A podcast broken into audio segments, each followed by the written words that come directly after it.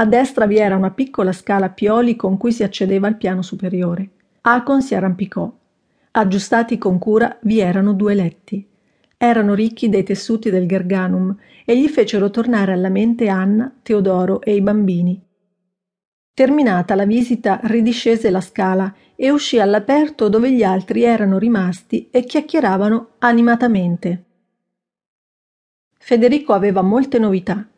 Appena Acon fu tra di loro, cambiarono lingua passando da quello strano dialetto che aveva sentito parlare anche da Anna alla lingua che aveva appreso, così che anch'egli potesse prendere parte alla conversazione.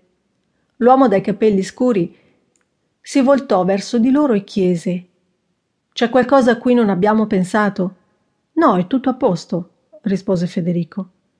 Bene, vi lasciamo, sarete stanchi. Ah, Federico, Domani mattina ci incontriamo all'alba per raccogliere le prime erbe. Acon, tu sei con i ragazzi nuovi. Pino ti spiegherà tutto domani, disse indicando l'uomo che lo aveva accolto nella grotta. Si scambiarono la buonanotte e si accomiatarono. Quella notte Acon non riusciva a capacitarsi delle sensazioni che quel luogo gli dava.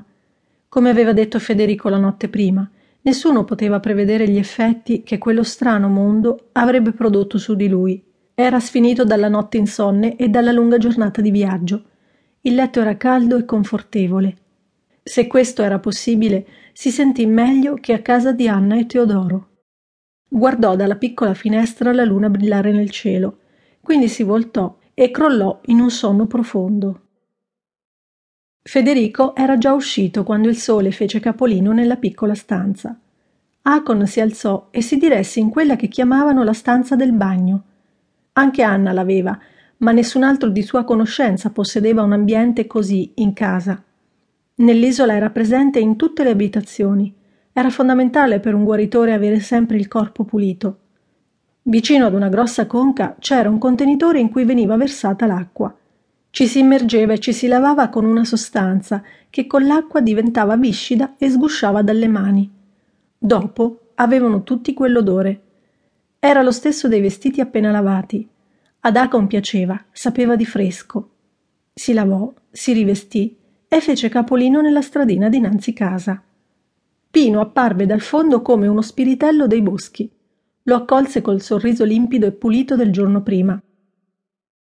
Buongiorno, spero tu abbia dormito bene. Benissimo, grazie. Buongiorno anche a te, Pino. Bene, seguimi, ti farò strada nella grande casa.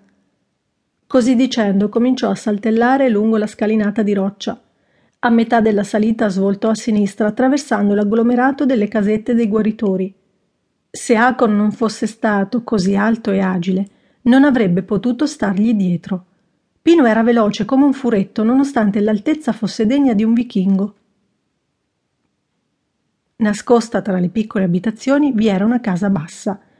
Dal comignolo spuntava un'intensa colonna di fumo. Stavano bruciando legno di conifera perché l'odore che si sprigionava nell'aria era arricchito dalle resine. Pino attese Acon qualche istante davanti alla porta. Una piccola corsetta fa bene prima di colazione, disse ridendo. Dalle loro bocche uscivano nuvole dense di vapore, l'inverno cominciava a farsi sentire. Pino entrò spingendo la grossa porta in legno. La sala che li accolse era ampia e conteneva molti tavoli e panche. C'erano uomini e donne vestite in modi diversi. I tratti erano differenti. Acon ne contò almeno quattro come gli aveva detto Anna, c'erano dei vichinghi come lui, ma in quel contesto non li sentì più vicini degli altri. Tutte le persone di quell'isola erano un unico popolo ed Acon lo aveva sentito da subito.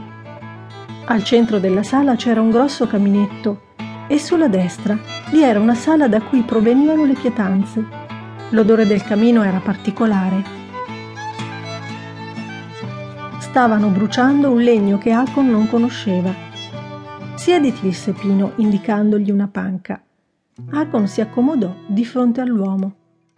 Questa è la casa madre, dove consumiamo tutti i pasti insieme. Se qualcuno non sta bene, o come voi ieri sera arriva tardi,